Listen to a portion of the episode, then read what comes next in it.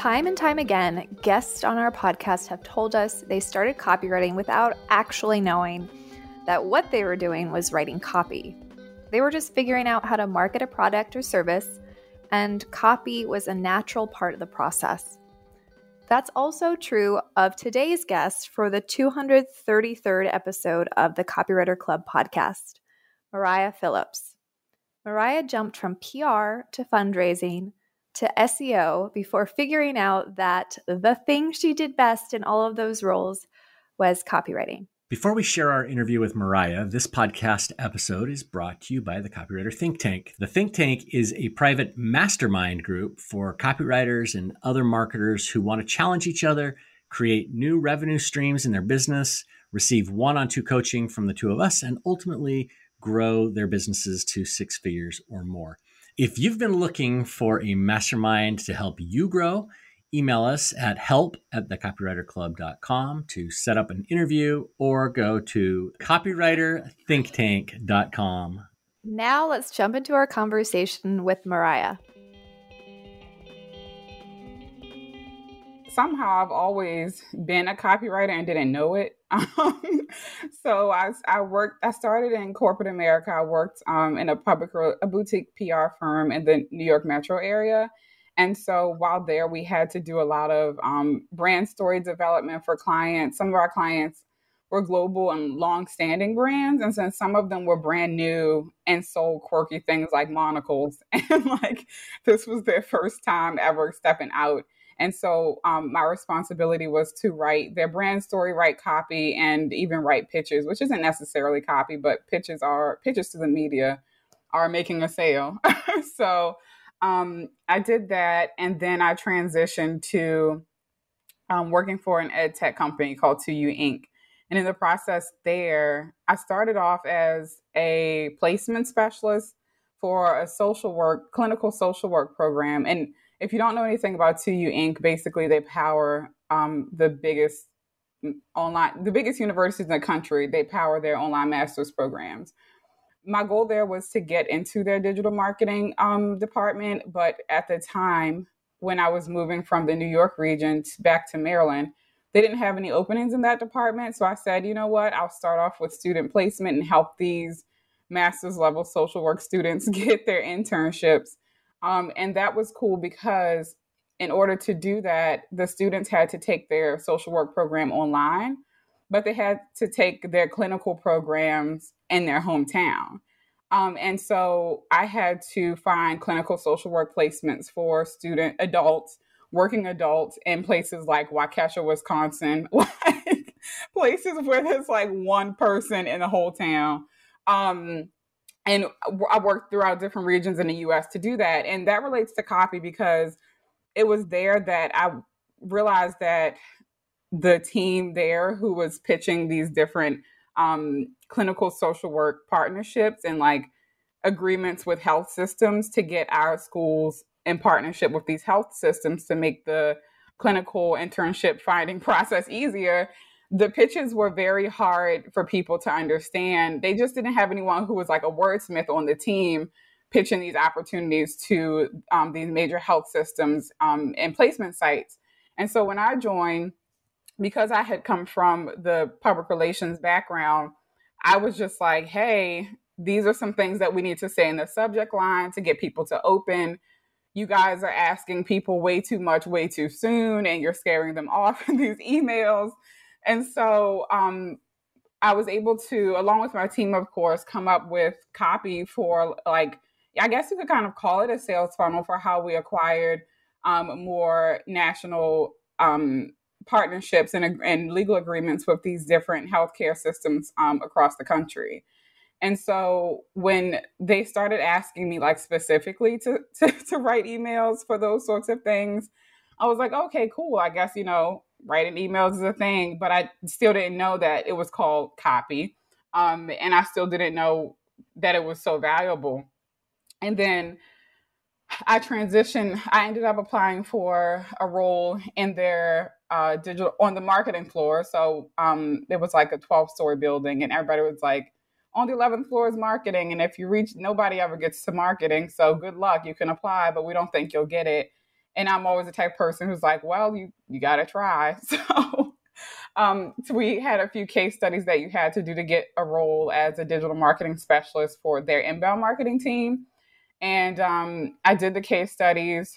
They picked me, and the rest is history as far as how I got into search engine optimization. Um, and how, and you'll see later how like that relates to how I write copy now, because a lot of people are like, SEO and copy don't go together, and I totally agree. But the two worlds can merge at some point. So anyway, um, there I also had to start writing different um, like sales type copy and also we would have like a lot of guest posts on a lot of website if you for, for those who are familiar with inbound marketing and so in order to do those things we would have to write um, different advertising copy and um, come up with like blog post briefs which are a lot like copy briefs um, when you're working with freelance we would part we I had to partner with freelance um, writers to help us write the amount of blog posts we did and so um, it's kind of like writing copy briefs, and we can go into that later if you find it helpful to do so. Um, but I ended, eventually ended up getting a, a, job with Catholic Relief Services, and they are one of the top um, global nonprofits in the world. And so I was on their digital fundraising team. It was just me and my manager um, fundraising millions of dollars a month. And I had to write the email copy for about um, 10 campaigns or more a year, as well as like product descriptions for what the website, copy for donation forms, and things like that to get people to take action, you know, to, to donate money without having something in return other than the satisfaction that they were making the world a better place. Um, but again, nobody called it copy. And it wasn't until I left that job, this I did the thing that I would never recommend anyone do: leave your job thinking that you have it all together, but you don't really have a very well put together plan. Um, I wanted more freedom to work with people like populations and help people who I knew needed my help outside of the guidelines of working for any sort of agency. Um, and so I didn't really know how to to do that. so I did the only thing I did know how to do was throw events. Um, I did know how to do outside of you know um, traditionally working in the marketing field, I, I threw an event in Baltimore um, where we hosted Baltimoreans who just wanted to come and hang out and have a good place to hang and chill. And through that event, I had to do like a lot of like off the ground and grassroots promotion. Um, it was a live event called Sunday Dinner Baltimore. It's still on Instagram and it will happen again at some point.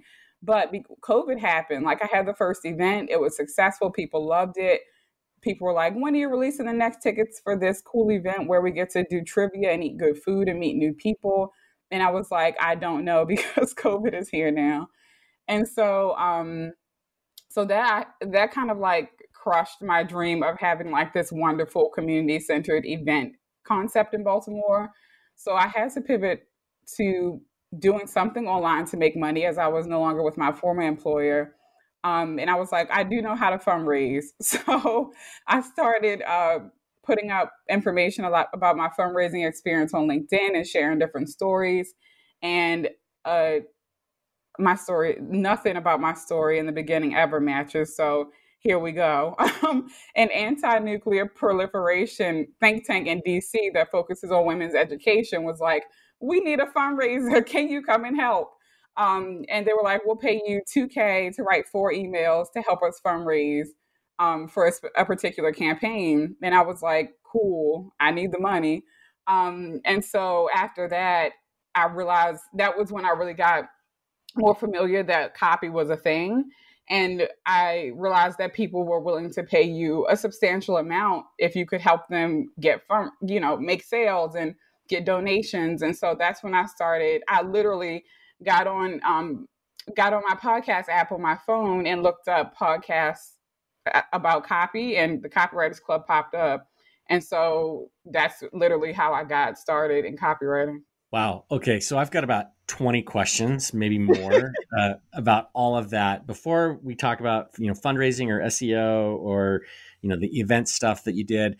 I'd love to go back to that first job where you were the marketing specialist and basically doing copy as part of your job in house like what was the process in house of working with the other members on that team? We don't and the reason i'm asking is because we don't talk to a lot of in-house copywriters. You know most people we talk to have, are out freelancing doing their own thing now but i'm curious you know that first job you know how did work arrive on your desk? What was the work that you were doing? How did you pass it off the approval the mentoring that you were getting?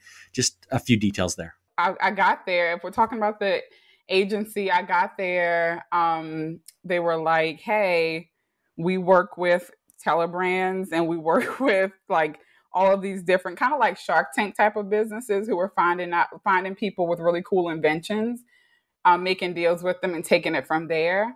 And they were like um, read through some of the campaigns we've had in the past like stalk the client's website. Um, youtube was kind of was hot at that time. It wasn't like the it was pretty hot but it wasn't what it is today. Um, so i would watch a lot of youtube videos and there that was really how i learned um, how to get immerse myself in the culture of whatever brand i needed to write for or represent. And that was um and so after that they gave me like some sample. They were like pretend like you are pitching to whatever company. Um and they gave me some my my higher ups would give me some pitches that um, they had written that scored quality placements or that they or PR packages that they had put together for major brands that we represented. And I would basically um, they literally they didn't do the sort of thing where they gave me a fake brand. They were like we have a new client coming on. And so we want you to write a pr package and pitches for them. Um, don't worry. It's not like we're going to send these out but we just want you to start writing and like jump right in i wasn't afraid because i i, I was used to jumping right into things my whole life so I was like, hey, they either like it or they don't. But at the end of the day, I'm already on the team. So here we go. Um, and they loved the pictures so much and like the copy so much that um, the CEO, we, we had weekly meetings in the morning each week just to like talk about our successes, our failures, what we would do differently. And he literally pulled up my very first um, like go at writing pitches and press releases and stuff. And he pulled it up on a big screen and was like this this is what everybody should be going for. And so i was like oh i guess i did it right. And from then on we just had you would get like your your client bucket kind of. So like some of us were responsible for me i'll say what i was responsible for. I had a lot of the direct response clients. We represented wolfgang puck like his pressure oven just a bunch of like very unconventional stuff, um, like petting and like those buy now type of pans. And so that was like my wheelhouse along with um along w- with um different like innovative fashion brands. So um that were closely related. They weren't related because they were like the same type of product, but they were innovative, quirky products that you really had to work hard to sell to the media. And so um, we got our, they bucketed us into like those groups and we would literally spend time brainstorming the different audiences that we could um, pitch or get these products into. And that was interesting because I had never, I had a lot of PR internships before I got into that space, but it wasn't until you have that pressure of being like, you have to get this client payments because they're paying way too much for you not to. And you also don't want to be fired. That you start getting really creative about the types of audiences that you can imagine for the type of products. And so, like, most people might not, if you have a, a, a shoe, you know, a comfortable shoe for walking throughout New York, but doesn't look like a sneaker, most people might not think to pitch it to a travel, you know, a travel agency, or they might not think to pitch it to um, a mommy blogs were really popular at the time. So we might have an angle about, um, you know, you come from work and you need to take your kid directly to the playground. You can stuff this in your purse and have it on the go. That's a really like basic level example, but it was just there. We really focused a lot on helping our brands reach new audiences. So in both of those jobs, um, that was very interesting. And then I'll just make one more point about how that also transferred into the digital marketing space at 2U. Um, I was representing brands like American, UC Berkeley, a bunch of big um, brands who needed to up their admissions. And so they would have programs like Syracuse um, Masters of Business program. And of course, you don't just want to target business blogs. Like, so we would have a blog, maybe we had a blog post about um, marijuana legalization. That's one, a big one that I worked on. And um, the tax implications for each state or for a particular state um, should recreational marijuana be legalized. Um, and so you don't just want to go for, I learned that you don't just want to go for the business publications, um, but you also want to go for publications that are like closely related to this topic, you know, or people who might be interested in um, the medical side of it or um, different I don't know, marijuana daily sort of publications or talk about it from a I'm a mom and you know, here's how um, moms are usually um, criticized for delving into this very like traditionally sketchy space. And so there there were just so many um, I just learned how to see beyond what was being sold and figure out how to get that type of content and sell these concepts to different types of people who you know may not have even been thinking they needed such a product or or such information can you talk more about that especially in relation to copywriting and how copywriters could use some of these same processes like almost the creative process that you went through to see beyond what the product could do and to see it in new ways and then pitch it to new audiences. Was there a creative process that you worked through every time you did that, or just a couple lessons that we could take away as copywriters and use with our own clients and our own offers? Yeah, so I would, um, something that I did often was research what was already out there about the topic, research online via Google what people were already talking about um, and advanced Google search was really helpful too, because let's say we were talking about, um, I don't know, a new dog whistle or something like that. Um, pets are usually like the easiest example for explaining stuff. So let's say we're talking about a new dog whistle.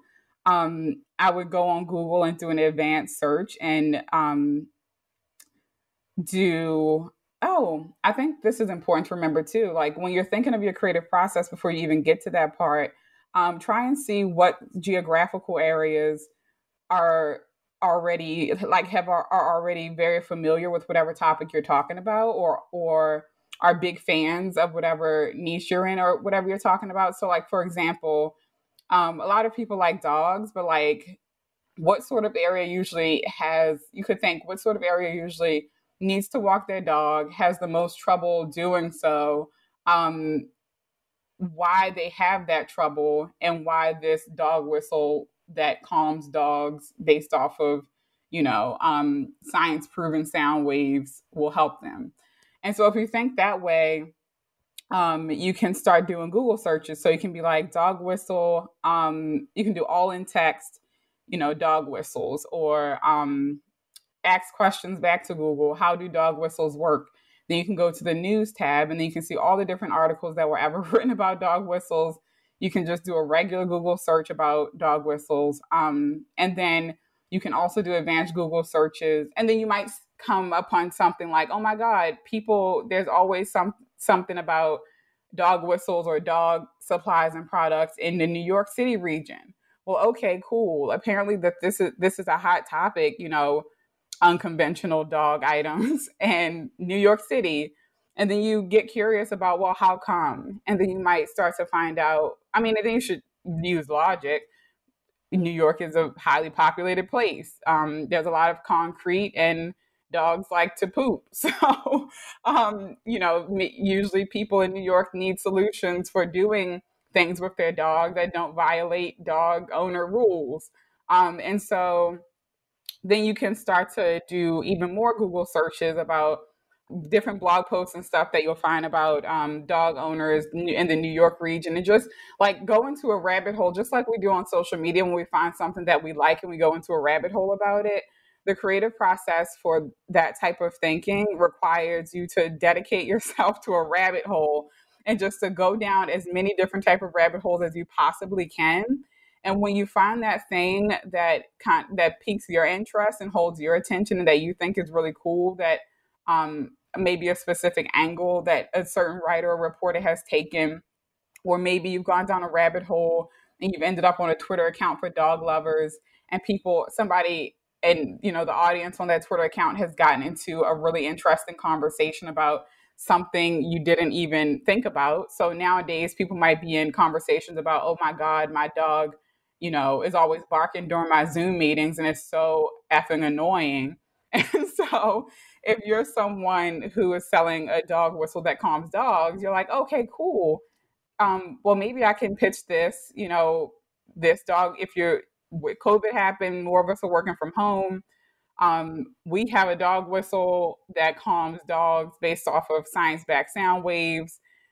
Let me find out, you know, um, the type of publications that this audience gravitates towards let me search on Twitter and find out if there are any people, any anybody who has a pet beat or you know a work from home beat or something like that.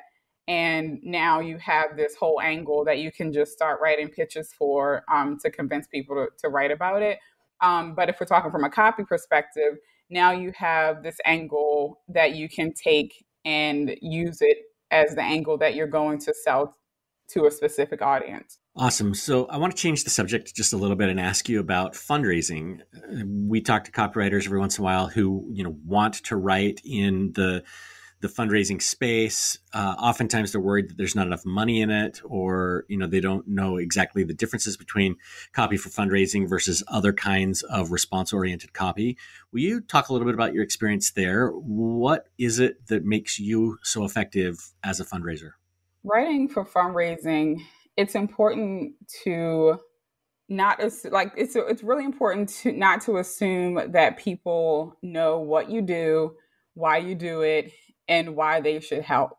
A lot of times we can look at people and and we as the copywriter can say, "Oh my god, this audience is perfect because XYZ." And like in our heads, we have all of these we put all of these expectations on to this audience who has no clue who we are about what they should believe and what they should think and what they're capable of, but they don't know that they're capable of it yet.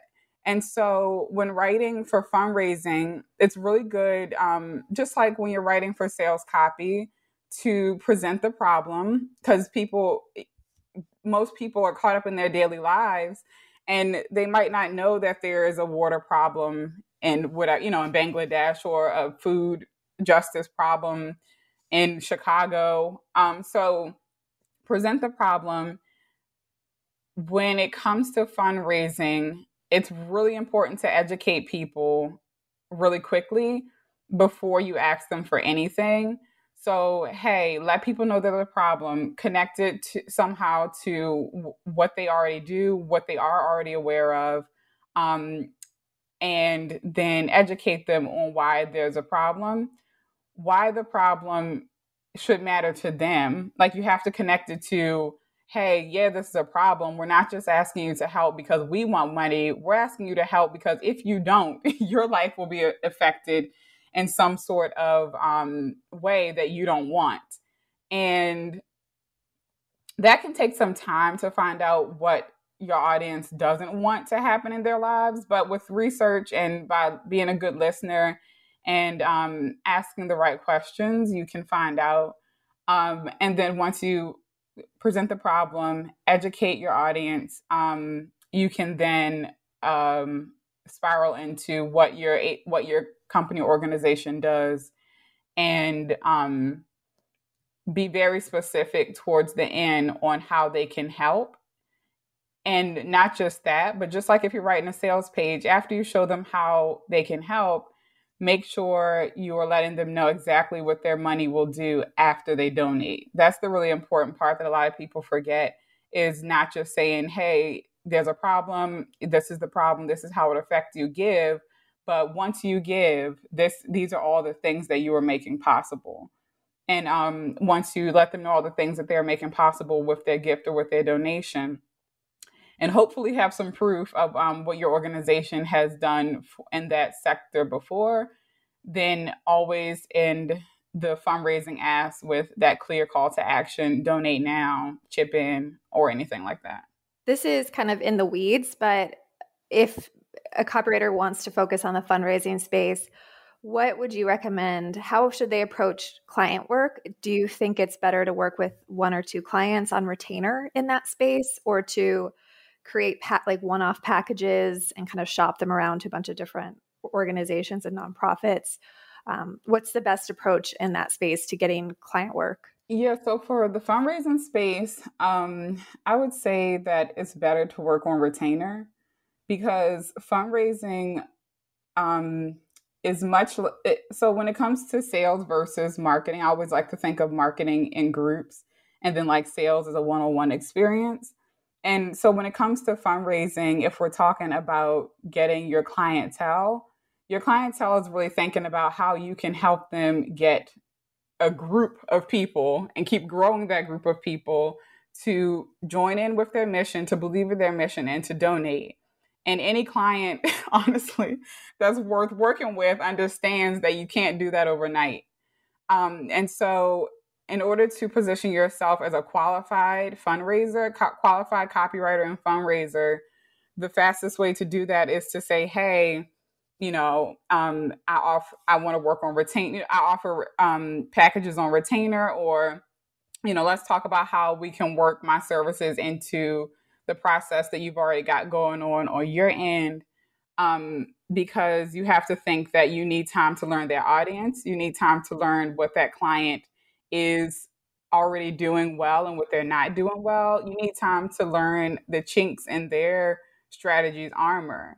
And if you try to hop in without having that retainer type relationship, um, where you've already worked in like where you guys have already talked about the fact that this is going to take time to build momentum, then you're promising something. If you don't do that, then you're promising them something that could quickly disappoint them and disappoint yourself because you haven't been realistic about the type of effort that it takes to build a raving audience who's going to give you money for something that they that is not tangible if that helps yeah, it definitely helps. So when you have had that kind of a relationship, what has your retainer looked like? What are the deliverables? And can I even ask, you know, how much did you charge for what you were providing?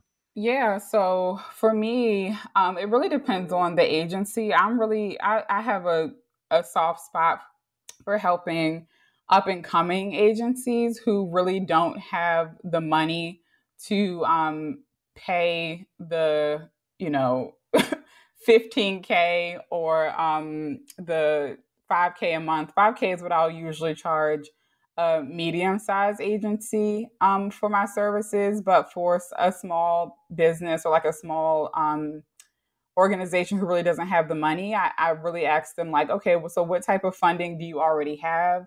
A lot of times, um, agencies, smaller agencies, get funding from different sources, maybe a, the state or like a private um, a private major gift giver.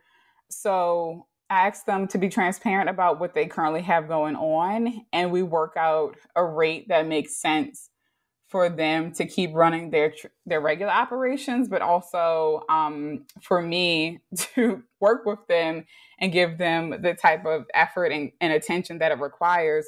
So it's kind of it's a multifaceted thing because as a someone who's running your own business, you really have to think, yes, I want the if you're thinking from working with a um, a newly formed organization that has funding, but they're not necessarily like a billion dollar organization, you really have to think first about me yourself. And I say that because it's yes, you want to be able to help this organization get where they want to be, but if you're putting so much time into that project or like that client that you don't have room to grow your business because you're not charging them enough to sustain yourself, then you've just worked your way into a hole where you're going to give up anyway because you're going to get hungry and need to pay your bills. So um, it's really important just to find out what I like to do is um, I'll see their, they'll let me know their budget and I'll try to work out something where, um, where they kind of like you guys had a guy guy on the podcast not too long ago who was saying that um, clients will pay like the first month and then like half of the last month up front. And so um, I will do that depending on the rate. The rate really varies, um, and we'll we'll just go based off of that.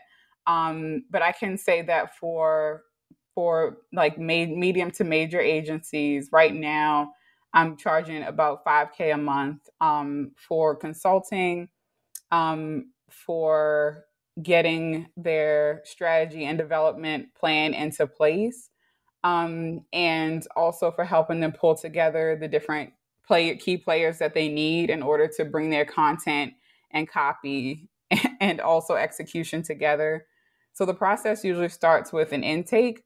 Um, then we develop a plan and then we get to the actual execution of the plan which is usually a, a, repetitive cycle because there there when it comes to fundraising or any sort of digital strategy it's all there's always some sort of campaign involved.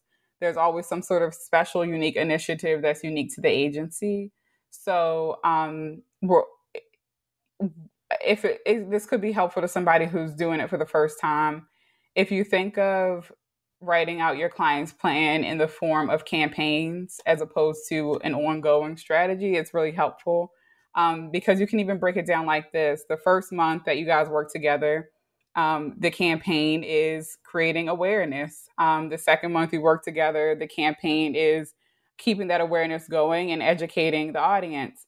And then you can think of it, the third campaign might actually be a campaign in the traditional sense where they're fundraising for a specific thing. Um, so sometimes it's easier to think about um, digital marketing strategy and development in the form of like segmented campaigns in order to help you track how many hours you're spending on a particular initiative. And that can help you eventually figure out your pricing. But I will say that it's kind of like, um, you know, when you're on a, an airplane and they first take off and it takes a little bit of time for the plane to like correct itself. So you just have to be open to not getting your pricing right from the very beginning and knowing when you have to tell the client, hey, this is going to require more. And so the cost is going to change. If you have a good client that you've been transparent with from the very beginning, they'll understand and you guys will be able to work something out. Um, and I think that's that's really important to remember um, in general. So can we dive even deeper into that? So you know, there are variables that you shared, but like let's say roughly it's 5K for that retainer client. What is that look like? I mean, you, you mentioned the campaigns and execution, but like what does that look like for you and the work that you're doing each month on average? I'm sure it changes per client, but is that like a weekly call with the client and then you know it's about 10 hours a week of client work working on that campaign? do you have a team helping you like what does that look like per client and how many clients do you ideally want to work with at a time yeah so when it comes to um, fundraising and digital marketing strategy i usually try to work with i work with about seven clients right now um, and that's possible because they're clients who need have different needs and are at different levels. So for a client who um, doesn't really have a big budget, but I, I identify with what their their mission is, I'll set up um, monthly calls with them or biweekly calls, and that's because usually you'll find that newer startup, not startup, startup's the wrong word. I don't want to be misleading, but newer um, organizations have a still have a lot to figure out for themselves and so biweekly and monthly calls allow you to pack information into a 60 minute call. I usually do 60 minute calls or 90 minutes, um, depending on the client, but we'll just say 60 minutes because that's that's usually the most most people can handle before they get overwhelmed if they're a new organization. Um, we'll talk about different things pertaining to their strategy um, currently, and like I'll give suggestions on how they can pivot the different um, key performance indicators they need to keep track of, the different tools that we need. And I like to space it out bi weekly and monthly because it allows them time to actually implement what we've talked about and to come back to me with results or questions um, as they've navigated this new space, as opposed to when I work with clients who are more established and have the bigger budgets. They get what I'm talking about. They usually have people who can do it. And a weekly call is great because they're moving more rapidly than the smaller organizations. And you also want to make sure you're letting the client know that you're not just paying me 5K so that I can kick my feet up and, you know, um, wait until you need me. But you always want to be in, you don't want to be annoying, but you want to be in the client's face. So you want to let them know I'm here.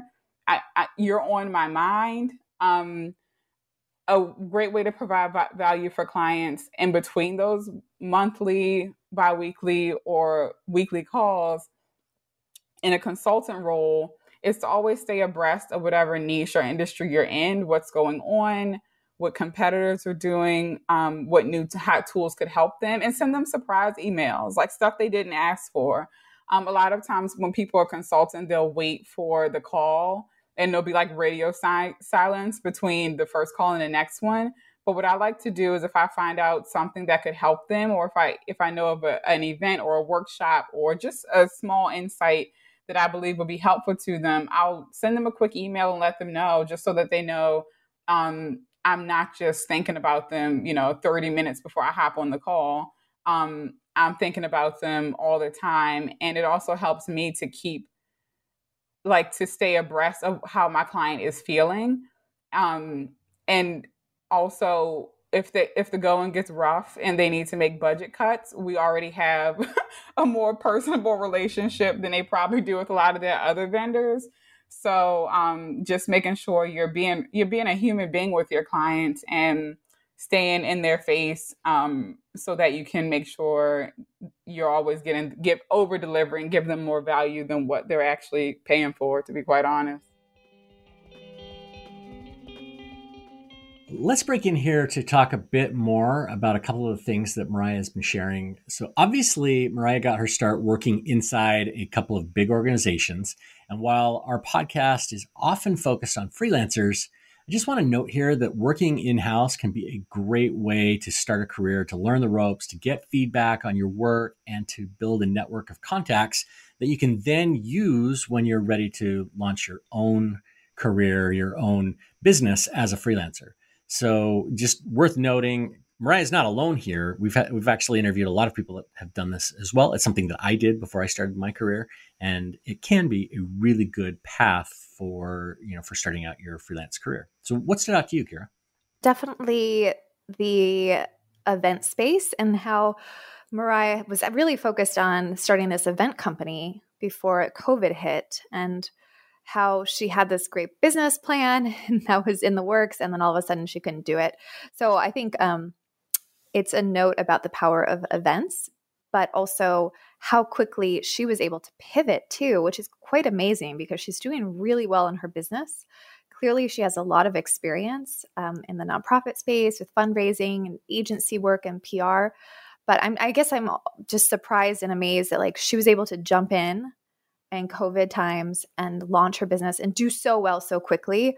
Um, and I know other copywriters out there have done the same where they just had to figure it out so fast. And I, I'm just always impressed when copywriting businesses and these agencies take off once COVID hit. Yeah, you know, speaking of events, obviously we've talked with a few people who have used events to grow their business. I mean, going all the way back to our first interview with Brian Kurtz when he was talking about boardroom dinners and even for introverts like you and I, there's something special still about getting together in small groups, you know, around a table, having food, or even just hanging out that uh, really intensifies that connection, that one on one connection. And so, while you may be thinking, oh, I'm not going to put on my own events or, you know, these big events or places where I get lost, there are ways to make events work for connecting for people. And one of the best ways is to actually start your own events, whether that's, you know, a six person dinner or something even bigger like what we do at TCC IRL. Yeah, and I know we were interested in doing more events before the pandemic hit, and we wanted to travel. You and I wanted to travel all around the world and have smaller events for the members of our underground. Um, of course, it didn't happen, but we're excited to pick that up once we can travel again. And I know for me in DC, I would love to start holding events, smaller events, maybe dinner parties, um, who knows, for different copywriters and marketers in DC as just a way of getting to know people and potentially, you know, making some business connections too. I love I love using in-person events as a way to grow business, but also just to make friends and make more connections. Yeah. Another thing that jumped out at me just was the help and the instruction that Mariah was giving, you know, talking about how to write for nonprofits. And, you know, it really strikes me this is we can use a lot of the principles of direct response to help our clients in the nonprofit sector. But because there's no real product here, you really have to think about the benefit that you're selling to the person who's making a donation or who's giving their time or sacrificing something you, you've got to connect that to a very deeply held belief or need or something. It's less about a transformation, although maybe there's a, a big transformation, you know, if you solve the problem that you're working on. But uh, being really cognizant of tying that benefit back to something that your client believes or feels, I think is an important part of writing in that space. So it's just kind of an, an interesting note that uh, I started to write down because I'd love to write for you know a nonprofit or two. Me too, Rob. This is what we could do with our new agency. Uh, we could write in the nonprofit space. I I felt energized after speaking to Mariah about uh, writing in the fundraising space and with nonprofits. I've worked for a handful of nonprofits, and I think although it was a good experience, I also was turned off a little bit just because nonprofits are hard and they don't have a lot of resources frequently. And so it was really positive to hear from Mariah about her work and and how we really can apply these skills that we have as more of a consultant and maybe you know not working in the nonprofit but serving them at a higher level with strategy and so i love that we went deep with her on that work because i think it might motivate more copywriters to look at that space, um, especially ones who are wondering how they could have more impact and maybe feeling frustrated that they're not doing more for the causes that they care about.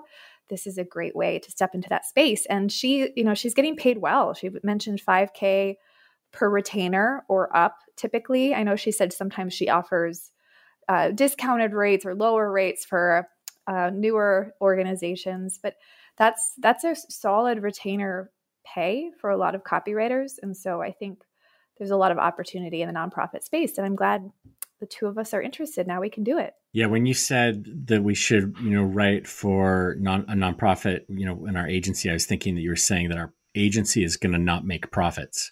I'm like, oh, that's not the same kind of nonprofit I was thinking of.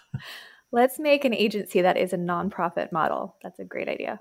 That could be fun. So Mariah mentioned a guy when she was talking about retainers and collecting the first and the last month's uh, payments in a retainer. She mentioned a guy who talked about that on the podcast. I just should note that was Brian Speronello, and that was episode 211. If anybody wants to go back and listen to that. Yes. Okay. And I just loved hearing Mariah's creative process. She's clearly like a creative, and she um, is a researcher and curious, and she knows how to go down the rabbit hole and so it was just fun to hear her talk through her thought process for how she comes up with new hooks, new ideas, how she thinks about new audiences for her brands and her products. And so it was just a really great reminder that even though sometimes we say the rabbit hole is a bad thing and you don't want to go down the rabbit hole and there's so many distractions, there's actually a purpose. And um, sometimes it's helpful to go down the rabbit hole when you're thinking about new hooks and new offers and doing the research. And so listening to Mariah, I was like, oh, this is a great excuse for me to go down the rabbit hole more frequently to get new creative ideas and solutions. Yeah, listening to Mariah talk about that reminded me of what we were talking about last week with Marcus and the research that he does, you know, the search for empathy, the search for the things that are going to connect you with the audience and how you convince them and it is definitely a rabbit hole worth going down. Yeah, and she go I mean it's she goes deep and that's why she's doing really well with her um, her agency and thinking more strategically and not just thinking as a copywriter. She's looking for new angles new solutions. And so i think that's what you need to do if you want to step into more of that consultant role. Right. All right. Well let's go back to our interview with mariah and hear a bit about what she's doing to rebrand her business today So, before we started the call, Mariah, you were telling us a little bit about how you are going through a branding process and separating your personal brand from the business side of your business. Would you mind talking a little bit about that process? Like, why are you doing that and what do you expect the outcome to be?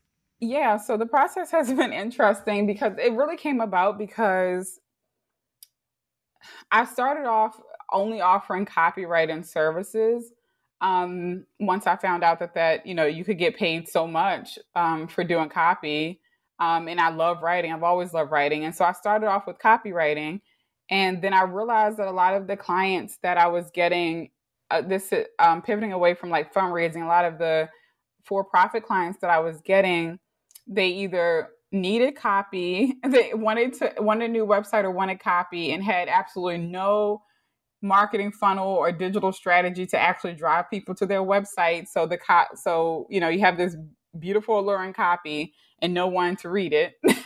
Um and that or they wanted digital marketing help but like everything about their messaging was inconsistent off and quite flat. Um and i think it's important and i'll mention that clients that i work with already have like a really cool idea going on and they've been able to create a lot of traction and generate sales without a strategy. And so that's how I identify whether or not I really want to work with a client is if they already have a hot idea that's catching on in the market without a smart marketing strategy in place. So um that because I said that because a lot of folks will be like, well, how can you write copy if you don't have reviews or if they don't have clients? And that's how I know that they do have reviews and clients because they've already caught on. So I was doing that as Mariah Phillips copywriter. Um, and a lot of clients would come to me specifically for copy, and then they would be like, "Oh, do you also do digital marketing?" Um, or I would just discover on my own that they didn't have a digital marketing plan.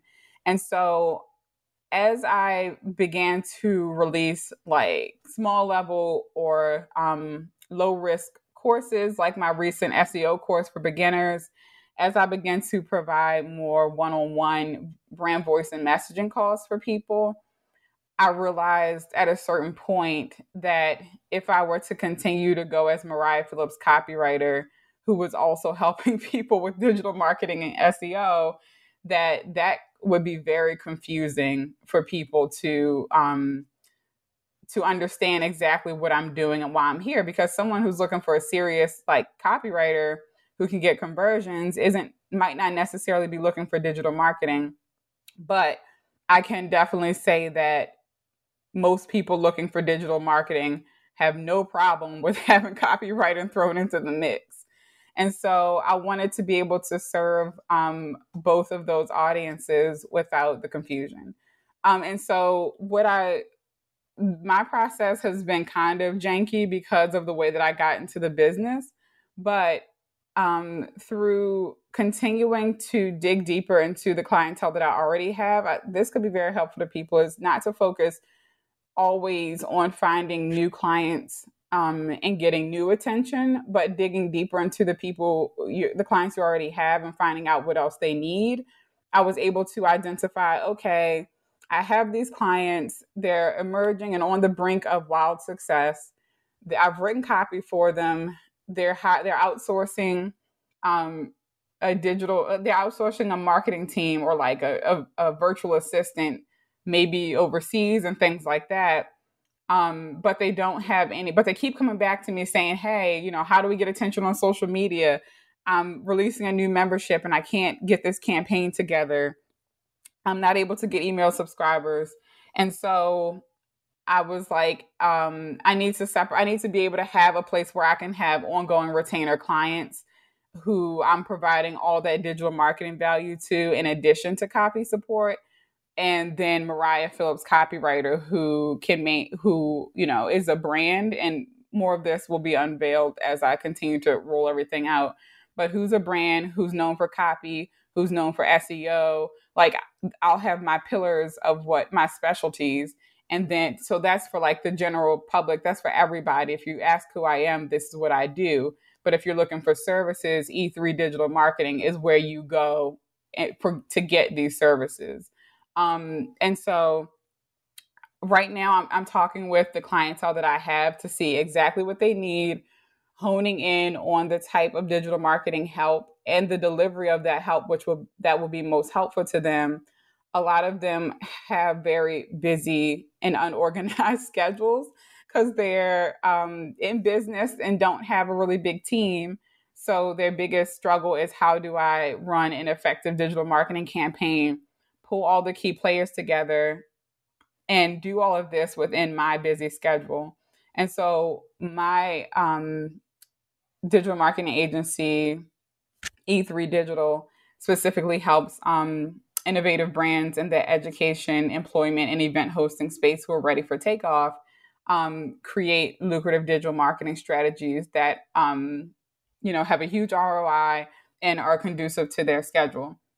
And so um, that's what I'm doing right now is really just sorting out exactly the type of services that people need. Um, and you'll even see on my website, like my beginner's website, that the I have a wide range of things that I that I'm letting people know that I offer. Um, not because I want to offer a wide range of things forever, but because I want to see what people latch onto.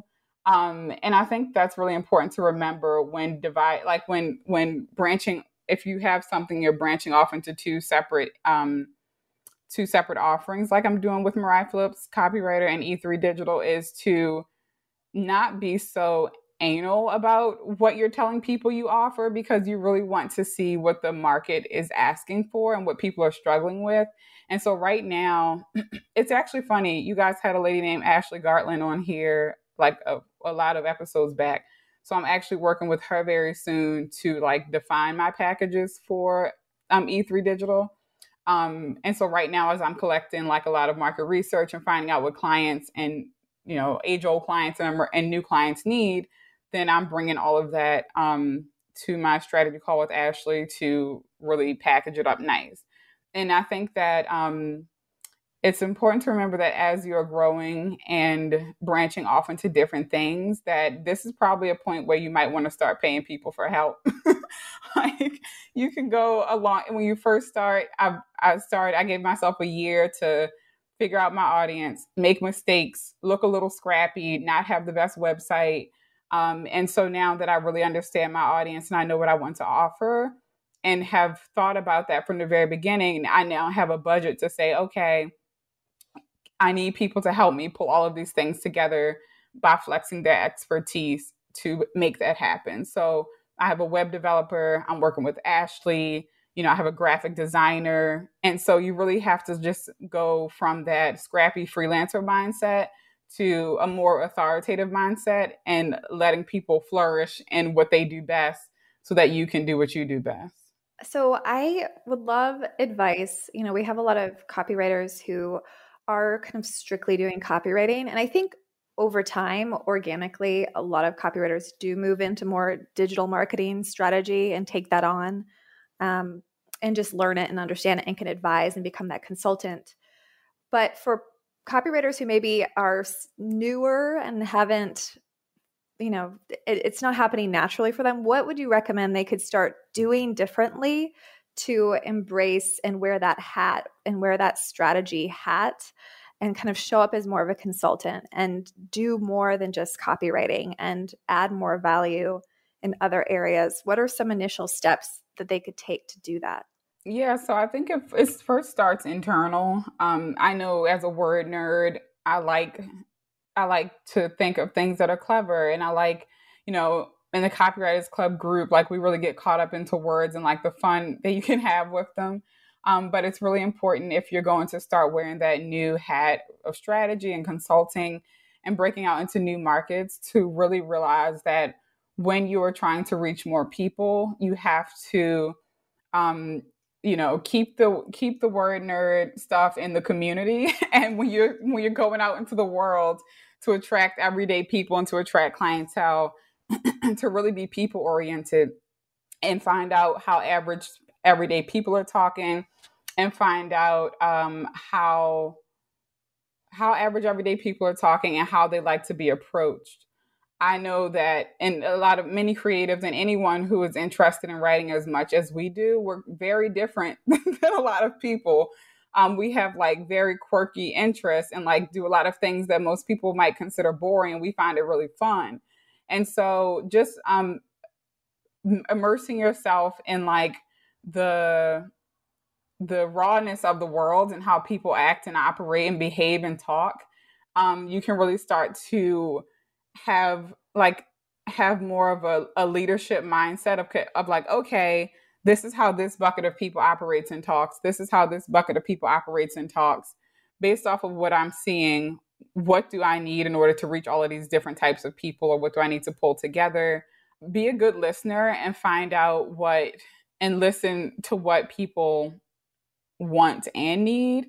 Um, people will usually tell you what they want, and it's not all. It doesn't always line up with what they need, and so my method is usually to have if I find if some if I find that someone is continuing to engage with me on social media or continuing to ask me about my services or just always likes my stuff online, then I always dig deeper into what they do and I start to engage with them back um, in a very organic and natural way. Um, and again, this is a scrappy way to do it for people who don't have a big budget to like get all of these marketing offices in order. This is a great way that you can do it um, for free. Um, start to engage with them back, have conversations um, where you're asking like third person questions about them, third person questions about their audience. So, for example, um, if I'm working with somebody who is in the education space, let's say that they have, um, I don't know, let's say they work in the education space and help children with fix their diet. You know, you're not eating, you don't want to eat chips and cookies all day. You want to eat fruits and vegetables. I'll say, um, well, what do what do most like just like we um can do like on a on a podcast or something, we can say, you know, what do most parents get wrong about feeding their children? Or like what do most agencies who try to help um, families or children eat right what do they get wrong about delivering that information to their audience? And most people will be more than willing to tell you how much other people get wrong more than willing to tell you about how much uh, you know what other people need to do or their beliefs about other people and usually it can give you insight um, to beliefs about how they feel about themselves or what they are doing for themselves or not doing for themselves. And so you can take that information and um, run with it and learn, you know, and take that information and um, use it as a tool to learn more about them, to dig more into the type of issues or problems they're dealing with. Document, document, document as you have these conversations and as you find out more about what your audience is dealing with um, to keep track of the different things that you people continue to unveil to you so that you can kind of um, put together the pieces of the puzzle. Okay, people keep saying this thing, and people keep saying they're struggling with that thing, and people, you know, keep um, running into this problem.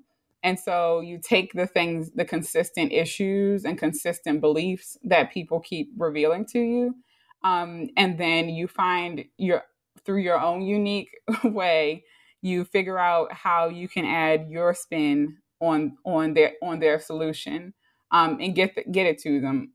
Usually, I'll say that as consultants, copywriters, digital marketers, the solution is the solution is usually the same in the end, but the way you go about telling people you can get them to so- the solution is how you differentiate yourself and how you can start to position yourself as an expert. So, for example, I have a lot of clients in the education space I grew up in Baltimore, probably one of few African American Baltimoreans who went to public school, was homeschooled, and went to a private school in the city of Baltimore. And so that's how I have conversations with people to differentiate myself. Oh, you're in the education space. Not only do I have digital marketing, copywriting expertise, I grew up as a child who had three different types of education, you know, in an underserved city. So it's that type of thinking that you can use your your authentic story to start positioning yourself as an expert to your audience. Yeah, I really like the idea of you know pulling that authenticity into you know the way that we we talk with our audiences. So, Mar- Mariah, as I listen to you talk about your career and how you've, it, it sounds like you've kind of naturally gone from you know one thing to the other, and you've added these skills that have made you a more powerful strategist. But I wonder, what are the things that you struggle with? What has gone wrong? Oh yeah, a lot. So, so um, one thing that I continue to struggle, well, no longer struggle with because I've hired somebody is website development and design. That is just not my forte. Um, and so throughout the process of growing into being a business owner, um, I've learned to quickly identify when something is not my lane, not my forte, not for me, and find out pricing or like find out groups or organizations that help with that sort of thing and make a plan for investing or a plan for learning more about how I can get help with that.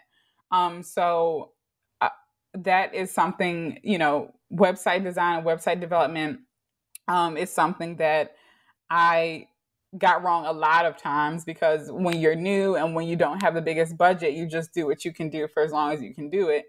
Um, I also struggled before with pricing. So when you, I know a lot of people struggle with this too. When you first get into, when you're breaking into something new and you're like, okay, I'm onto something here. People like my services, or maybe I don't know if they like my services. In my situation, I knew that people already liked my writing because I had been in that arena. But some people, this might be your very first time going out into the world and offering your services and so you're wondering about like how to price yourself. And so that was something that i struggled with because i didn't i had an employee mindset. I didn't have a business owner's mindset. So i was thinking all right cool. I was making you know this amount a month while i was an employee so it's totally cool to match that as a business. And like that's not the case. Um, so there are taxes and, and different taxes for businesses versus employees. So um, I would say in order to like get correct on that, um, you can do re- you can ask somebody. I've found out that a lot of people are just afraid to ask people what they charge.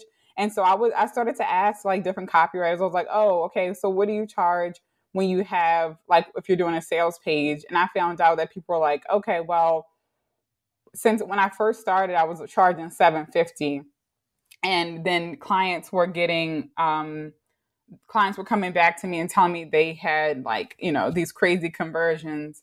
And so then i decided okay well if they're having these crazy conversions and i have proof that they have these crazy conversions and are making a lot of money off my work then i you know doubled my price because now i had proof and um, i knew that i could guarantee almost guarantee never 100% guarantee i don't want to get into legal trouble but you can almost guarantee that you're going to get the results because your process works. And so by asking questions and getting those types of answers from other copywriters, um, I was able to get more exact on my pricing.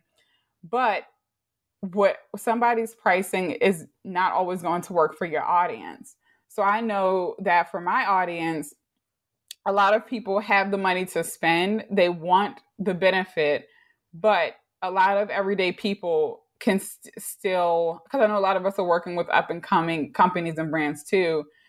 They still have this misconception that words are words, and why am I paying you anywhere near four figures for you to write something on paper?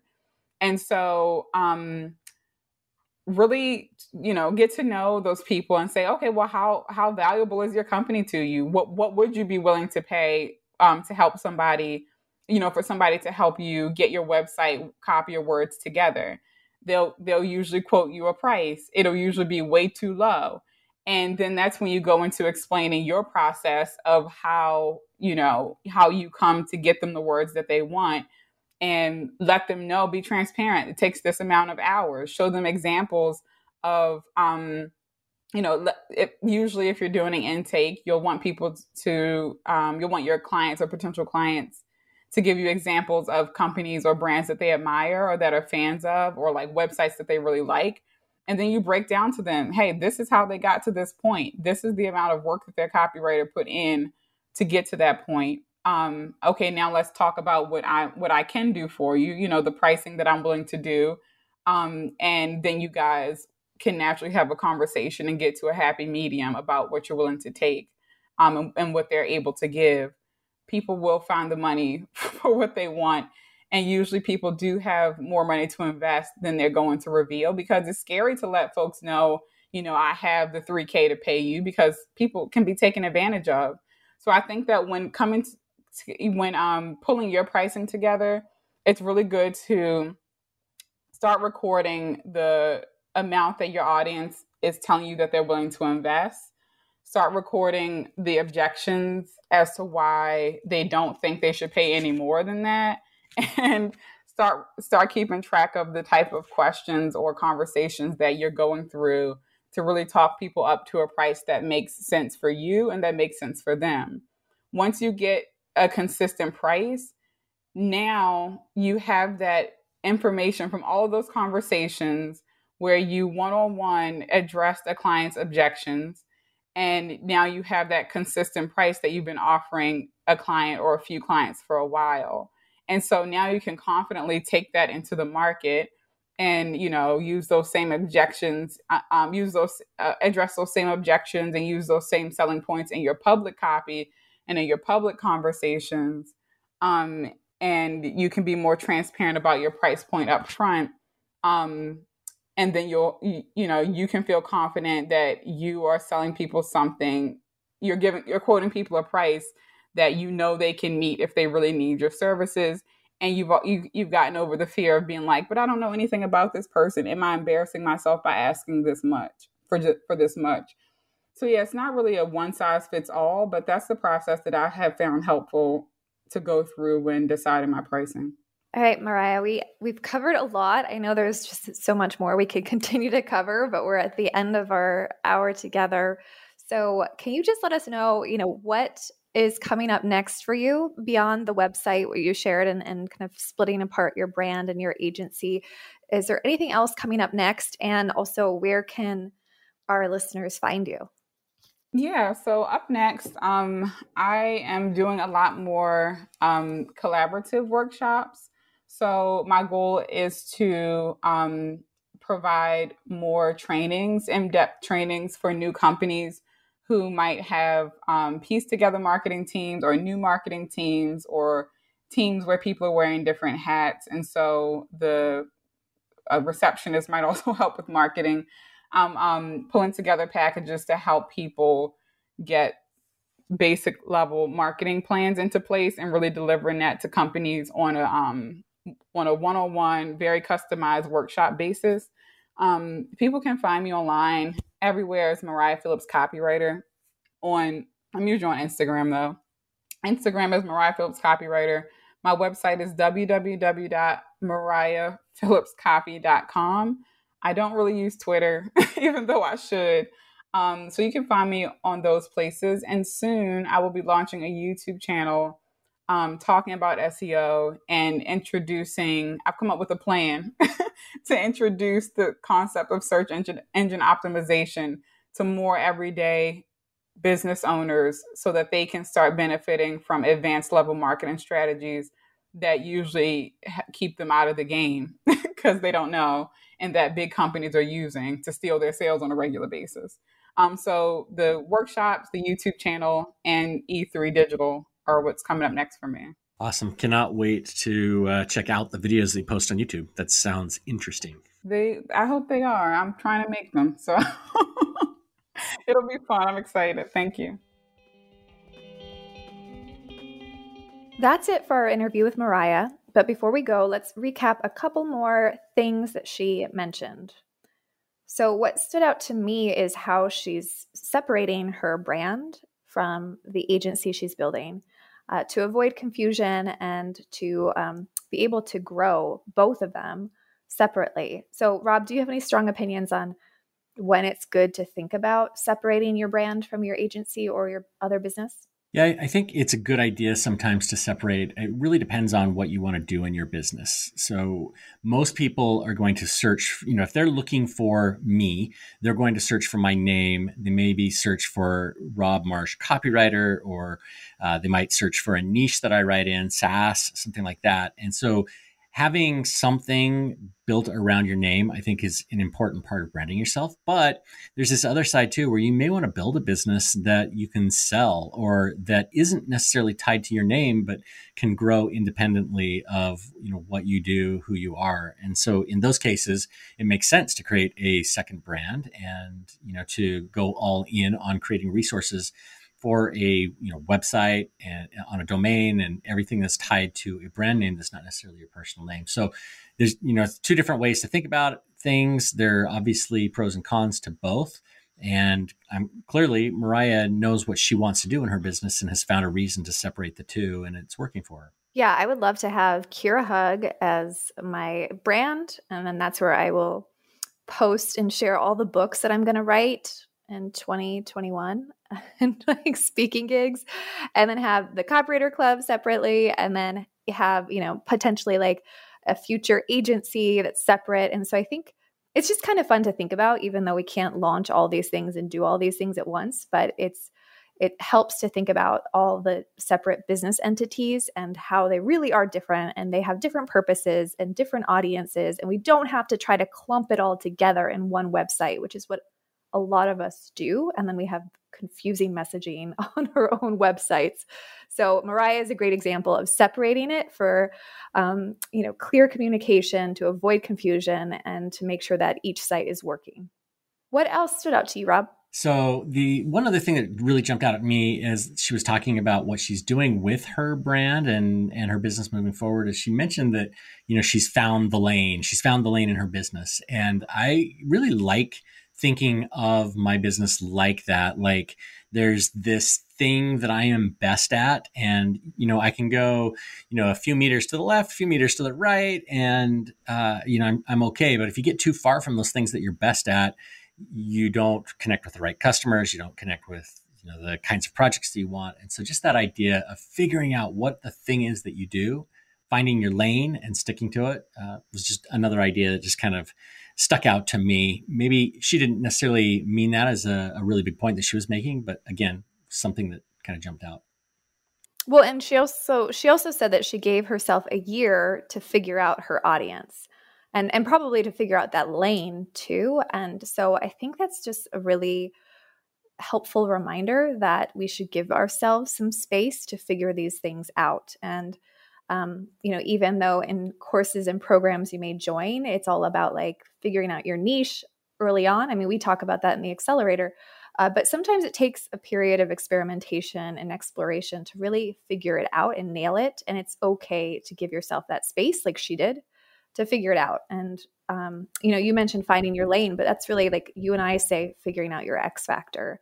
And um, it's hard to stay in your lane if you're not clear about what lane you should be in. So I think it's just a reminder of the importance of figuring out what makes you different, um, what your X factor is, what you bring to the table. So then you can really stay focused and not and and avoid all those shiny objects in the future. Yeah, and you and having that time, that year to figure things out, you can try out a couple of different lanes. You know, if you don't like the fast lane, you know, change lanes and do something a little bit different. Or you can even get off of the highway and drive on a, a different road to take this metaphor way too far. So that first year, you know, or the very least, the very, you know, the first three to six months is all about experimenting, figuring out what works, figuring out how to sell the thing that you are creating so that you can turn it into a business long term. That is such a great metaphor, though. I have all the visuals in my head. I mean, you're right. Like, we don't necessarily have to stay in the same lane forever.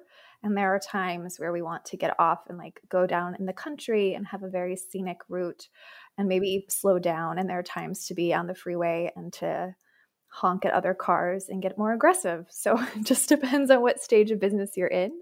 Um, but yeah, I really, I really like that. Anything else stand out to you as as uh, we wrap this up? I mean, the last point that we've kind of talked about already is just how um, how good Mariah has been at paying attention to her audience and to asking questions and to finding out the language that they're using and the struggles they're talking about and how she has stepped away from just talking about the words like so many of us copywriters like to focus on. You know, we say we're a wordsmith, we love to play with the words, we're great with words, but she's moved into this other phase where she's talking about the real struggles and speaking the language of her clients so that they feel like she's the best person to help them. And so a lot of it is just around asking questions and paying attention to what your audience is saying, which is so obvious but oftentimes we forget that. And I know that's how you and I created our accelerator program back in 2017. It was purely like looking at what uh, copywriters were asking for in our Facebook group And and we can all do that and as things change in any industry, it's important to continue to observe and be a student and ask questions and uh, be open to the changes that take place in the space uh, because it will evolve. It d- doesn't matter if you're offering products or services, it's so important to stay clear about what your audience is talking about. Yeah, I think that's an important point to make. You know, when we work with copywriters, we see copywriters who are calling themselves wordsmiths or, you know, talking about how they play with words. You know, the focus is on that.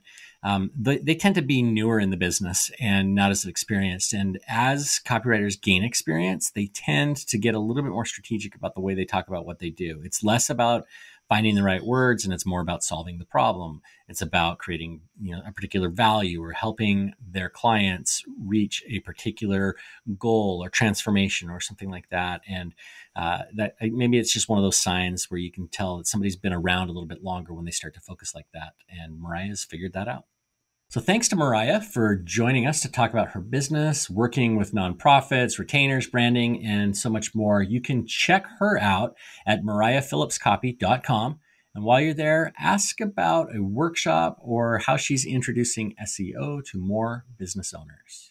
That's the end of this episode of the Copywriter Club podcast. Our intro music was composed by copywriter and songwriter Addison Rice. The outro was composed by copywriter and songwriter David Muntner. If you've enjoyed what you've heard, please visit Apple Podcasts to leave a review of the show. Thanks for listening. We'll see you next week. Copywriters coming together to help the world write better copy and make more money. Kira and Rob's Copywriters Club can make you lots of money.